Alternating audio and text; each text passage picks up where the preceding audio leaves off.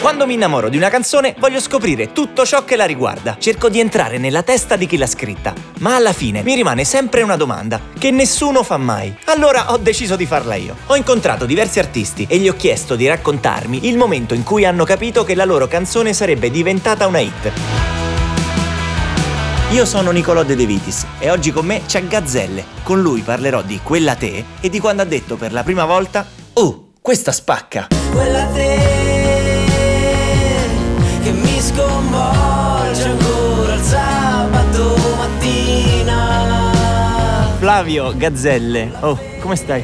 Ciao, ciao, tutto bene, tutto bene, dai, non mi Se- lamento. Sentiamo i motorini, se sentite i motorini, i sottofondo è perché siamo in un baretto sotto casa di Flavio. Qua c'è il rumore de- della tazzina del caffè e abbiamo appena preso un caffè. Tu vieni sempre a sto bar? Sì, sì, vengo spesso, ci vengo da. non voglio dire il nome, però Eh. ci vengo da, da quando ho 14 anni praticamente.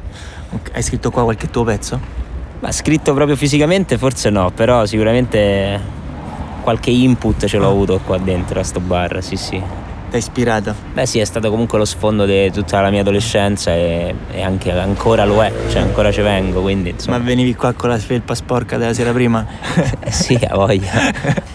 Senti Flavio, allora noi quando facciamo questa spacca parliamo di un brano che ha cambiato la carriera al cantante. Secondo me te più che un brano bisognerebbe parlare di un, di un album intero, cioè quello del 2017 di Super Battito. All'interno is- o no? Sì, sì, assolutamente. È, è il disco che il primo disco, quindi sicuramente è, è il primo amore ed è il disco che ha permesso, che mi ha permesso di, di far diventare questa cosa della musica un mestiere, cioè effettivamente un mestiere. Perché tu prima facevi? Tutt'altro, eh, facevo un po' di tutto, ho fatto il cameriere, il postino, eh, il barista, il tagliapizza. Eh, io quello sapevo. Eh sì, quella è una hit eh, famosa. Però sì, sì, eh, proprio poco prima che uscisse Super Battito, cioè anzi, quando è uscita per esempio quella te, che è stato il primo singolo, io ancora lavoravo in pizzeria. Ok. Cioè ho fatto il post su Instagram da, dalla pizzeria, ecco. Tutto molto romantico. Ma mentre scrivevi quell'album, ti rendevi che stavi scrivendo una bomba che avrebbe cambiato le cose? No, ovviamente no. Speravo che avrebbe cambiato intanto le cose piccole, tipo la mia vita. che poi quel disco praticamente l'ho scritto tutto in camera, dove vivevo col mio coinquilino all'epoca, che era la prima volta che ero andato a vivere da solo. C'avevo sta cameretta di cin- 10 metri quadrati e con una tastiera e praticamente ho scritto tutto là dentro. Eh, Un brano iconico di, di quell'album, insomma, che tutti ci ricordiamo, soprattutto con la frase Ma che ne sanno gli altri? È Non sei tu, che è il primo brano che hai scritto? Di Super Battito sì, in senso ovviamente non è la prima canzone che ho scritto perché la prima l'ho scritta tipo a sei anni, però eh, manco la ricordo ok. e non la sentiremo mai Ok. diciamo, però... Salvata su un floppy. Sì, no, mio padre, ce, mio padre ce l'ha su una cassetta, registrata comunque, arrangiata eccetera. Sì, ogni tanto tuo papà lo vedo su Instagram, che è un bello, è un bello ultra. Sì, sì, mio padre è tifoso, vero? E non sei tu, diciamo che l'ho scritta più o meno un paio d'anni prima che poi uscisse ed è stata, diciamo, la prima canzone che quando l'ho scritta rispetto a tutte le mille... Aspettiamo, aspettiamo un attimo la Cioè, sirena. la sirena. Aspettiamo un attimo. Arrivederci. Non sei tu, quindi eh, stavi dicendo è, la- è il primo singolo che è uscito dall'album? Cioè, in realtà il- il- è stato il quarto, forse Ah. addirittura, eh, perché prima quella te, poi non mi ricordo più il mare, poi zucchero filato, però poi quando è uscita Non sei tu, diciamo, eh, lì è cambiata proprio un po' la rumba. eh, cioè, è stata subito, da, fin da subito la canzone più importante de- di quel disco, di Super Battito, diciamo, proprio il, il singolo più, più apprezzato. Anche quella te, eh, non mi ricordi più il mare, però Non sei tu, me ne sono accorto anche lì all'epoca, insomma, sul momento che ci fu proprio un qualcosa, successe proprio qualcosa di, di potente con Non sei tu. Ed è una canzone che appunto, come dicevo, ho scritto qualche anno prima e, ed è una canzone che mentre la scrivevo rispetto a tutte le altre che avevo scritto prima, quindi da, da quando ero un ragazzino fino a quella, mentre la cantavo, mentre la scrivevo mi, mi- mi accorsi da solo che comunque avevo cambiato un po' modo di scrivere, avevo ero diventato più bravo in qualche maniera, più solido, cioè mi sono accorto che quella canzone era una canzone, mentre magari quelle prime erano tentativi, non lo so. Con quello ho detto ok, sta canzone secondo me non ha nulla da, da invidiare alle canzoni che sento in radio, insomma, alle canzoni vere. alle canzoni vere de- de- de- degli artisti no, che sentivo io.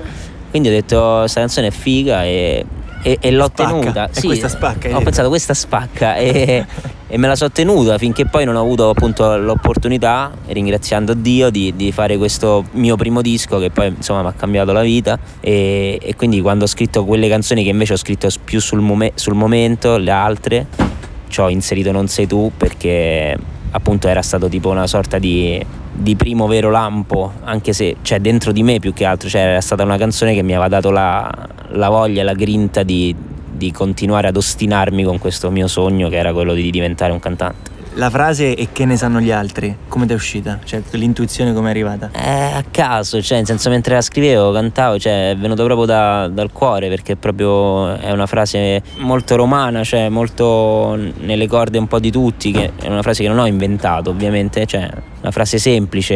È una cosa anche un po' liberatoria a Roma, Sì, no? Ma esatto. altri, Infatti è- il senso è stato proprio quello, cioè mi è venuto così da scriverla perché proprio come a dire ma che ne sanno le altre persone, che ne sa il mondo di quello che ho provato io in quel preciso momento, cioè che ne sanno di noi, eh, che ne sanno di questa storia qua che, che era solo mia, solo nostra e quindi eh, sì, eh, l'ho detto in una maniera molto quasi arrabbiata, però e ovviamente non pensavo poi sarebbe diventata cioè, una frase così diciamo iconica in qualche maniera, no? che la scrivono sui muri. A chi era riferito? Cioè, di quando ridevamo come matti? Eh sì, sì, no, è tutto real, no? È una canzone autentica come piace a me. E io ho sempre questo modo di scrivere molto reale, molto autobiografico, molto fuori dai denti, e anche crudo a volte, no? E, e in quel caso lì, appunto, ho semplicemente raccontato la mia storia, la- cioè il- quelle cose che mi passavano in testa, i miei stati d'animo e- ed è stato quasi un urlo, come fosse una canzone proprio rivolta a una persona impreciso cioè di preciso, no? E quindi è come se stessi parlando solo con quella persona quando ho scritto quella canzone. Quindi è molto diretta, molto schietta e, e forse è anche per quello che poi la gente ha. Cioè, è un- per- forse è per quello che poi è diventata una canzone così apprezzata proprio per le- la sincerità che si, che si sente tra, tra quelle parole lì. E sta persona esisteva? Sì, la persona esisteva, ovviamente, esiste ancora, è sposata. Ah, ok, e come? No, no, tutto a posto, tutto È a posto. sposata, È sposata, insomma, è, è roba vecchia del passato. Ok, ma lei sa... Lei sa. E? Eh, beh, penso in qualche sapere? maniera, sì, sì, nel tempo ha fatto sapere, eh, Ah, sì?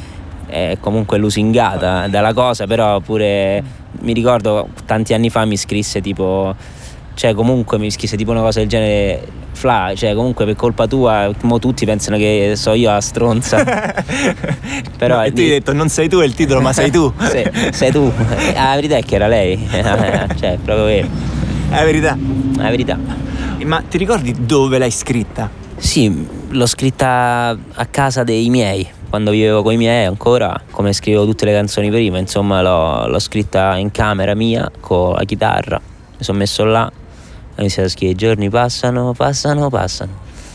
Era così, in Tu non torni. Esatto, qui, all'improvviso, è uscito all'improvviso come escono quasi tutte le mie canzoni, soprattutto quelle più vecchie. eh, Ma perché hai ripreso male in quel momento? o Perché ti mancava? ma no, non è un fatto di preso male, è che proprio in ogni momento c'è sempre stata la chitarra per me, un pianoforte dove poter scrivere e sfogare le mie, le mie cose, che è stato sempre un meccanismo molto automatico, naturale, cioè magari stavo male ma manco lo sapevo eh, e scrive- mi veniva da scrivere una canzone e poi riascoltandola capivo che stavo male, Ok. però ormai avevo scritta, insomma. Stiamo registrando che è il 4 marzo. Esatto. Il 3 marzo usciva Super Battito. 2017, sì, quattro 2000. anni fa. Infatti il 3 marzo, ieri, ieri l'ho pure scritto sui social perché il 3 marzo casualmente è diventata una data per me importante perché appunto il 3 marzo 2017 è uscito Super Battito ed ho fatto il primo concerto della mia vita Al Monk. al Monk. Io se- c'ero. Esatto, sempre il 3 marzo. Poi dopo due anni, Eh. per puro caso, sempre il 3 marzo 2019 Palalottematica. Palalottematica E io Roma. c'ero. non te mollo. Pur- Pure io c'ero. 3 marzo 2019 Palalottematica Roma e quindi è diventata insomma una data cult per me, senza però nessun apparente motivo, casualmente diciamo, però è una data che ha segnato alla fine dei punti ben precisi della mia carriera fino ad oggi. Ti senti cambiato da quel 3 marzo a- al 3 marzo di ieri? Beh, un po' sì, diciamo che è cambiato tanto. È cambiato tutto, la verità è che è cambiato tutto, ma cioè, io sono sempre uguale più o meno. Ovviamente sono invecchiato, eh, insomma ho 4 anni in più. C'è un po' di barbetta bianca, eh? C'ho un po' di barbetta bianca. C'ho 4 anni in più. quattro anni in cui è, cioè, mi è cambiata la vita tra le mani, dove ho accumulato una quantità di esperienze indelebili e, e anche di consapevolezze, eccetera, però alla fine è sempre lo stesso, no? sempre lo stesso pischello. Che questo è il tuo bello, ti posso dire. Penso al di là sì. de- dell'amicizia, che però è vero, cioè, ti vedo proprio zero. La famosa mitomania che a Sì. Roma te- a te non ti ha mai colpito, fortunatamente. No, per fortuna no, o bello. forse ero già mitomane e quindi Poi- non ho cambiato. ecco, non ci avevo mai pensato. Cioè non ci ho avuto una, una metamorfosi, ero mitomane pure prima di fare sto, sto mestiere, che pure a 16 anni. Però, eh, oppure esatto, la verità è che diciamo che mi impegno quotidianamente a cercare di fare in modo che il successo o comunque questa cosa qui della musica appunto non, non mi, non mi travolga e non mi cambi e non mi faccia montare la testa. Ecco. Quando hai fatto appunto que- quella canzone che ha spaccato, dentro di te si è spaccato qualcosa che hai, hai capito, non sei aperto qualcosa, che Sì. detto che faccio sto mestiere. Sì, diciamo io è da quando sono nato che volevo fare sto mestiere, quella canzone mi ha dato la, proprio la botta finale, cioè mi ha, mi ha fatto capire che potevo farlo e che era giusto che io lo facessi e che lo facessi in quel preciso momento. Ovviamente ci sono state una serie di circostanze favorevoli, come succede sempre quando no, le cose fighe succedono, non è mai solo merito nostro, cioè sicuramente ci sta una parte evidentemente di talento, credo, ma succedono anche cose che, no, che col seno di poi uno può definire quasi fortuite o miracolose. Si Cioè, infilano una serie di si infilano una serie di cose che alla fine pure lì nel momento le ho percepite che si stavano infilando e io ho detto ok, cioè, adesso devo farlo. Ecco. Ho- Cosa hai detto? Ok, sì. ho, smesso, ho smesso di avere paura diciamo di provare e, e in quel momento ho detto ok mi butto sapendo che buttandosi uno rischiava anche di, di fallire però ho pensato meglio provare e fallire che non provare mai Ma da lì poi, da, da quel giorno che hai fatto quel, quel- quel brano, quell'album, alla, alla fine hai inanellato una serie di hit una dietro l'altra.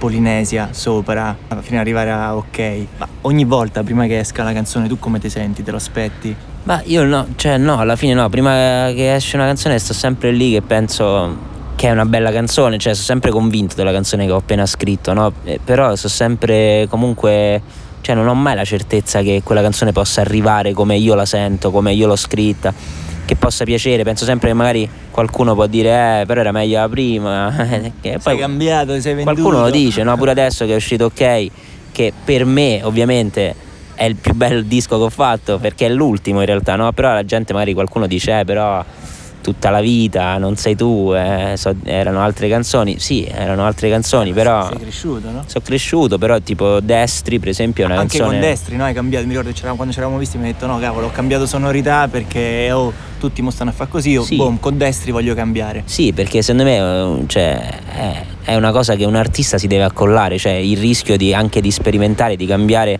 di uscire un po' dalla sua comfort zone, ovviamente senza esagerare perché sennò diventa magari fuori luogo, però bisogna pure divertirsi, cioè bisogna pure cambiare le cose, cioè non, po- non potrò scrivere, non posso fare 30 canzoni uguali a Non sei tu, se no sarebbe una rottura di coglioni. Però diciamo che lo spirito è sempre lo stesso e penso si avverta, cioè Destri penso sia proprio il naturale proseguimento di appunto canzoni come Non sei tu o, o quella te o sopra eccetera. Eh, Tornando a Non sei tu un attimo, la tieni sempre alla fine nei concerti. sì, la tengo sempre alla fine perché è una canzone che cantarla mi emoziona tantissimo spesso mi è pure da piangere. Ed è una canzone di cuore che, che la cantiamo tutti insieme, cioè è una canzone che va cantata a squarciagola e- ed è così che la, che la canto e soprattutto la parte finale che dove strillo proprio e spesso nei live scendo dal palco e mi, mi abbraccio proprio le persone che ho là in prima fila e tra l'altro è una cosa che mi manca da morire. C'è un aneddoto su questa canzone che non sappiamo e che ci vuoi rivelare, dire? Mm, Sai che non lo so. Il primo che l'ha ascoltata questo pezzo chi è stato? Beh, penso eh, Fede. il tuo amico Fede, Il Fede mio, Panna. il mio amico Fede Pan eh, è sempre stato uno dei primi ad ascoltare le mie canzoni eh, insieme a mamma e papà. Eh, perché io chiamavo sempre Fede, gli facevo ascoltare le canzoni proprio eh, tanti anni fa, proprio quando ero piccolo al liceo, proprio da, visto che non c'era l'iPhone, non c'era niente, proprio dal telefono di casa, dal fisso, mo tenevo con orecchio così e suonavi. e suonava la chitarra e c'era lui dall'altra parte che ascoltava e o Che mi dici, Fe, com'è? esatto esatto facevamo così o spesso proprio da- dal vivo gliele facevo sentire e, e penso che mo non mi ricordo però pure Fede penso che con Non sei tu avesse sicuramente detto, mi, cioè mi aveva detto qualcosa di, di fico, penso che gli era piaciuta tanto. Ecco. Va bene, Fra, oh, grazie mille. Grazie mille a te e un bacione a tutti. Ciao a tutti. Ciao. Questa spacca è una produzione Dopcast.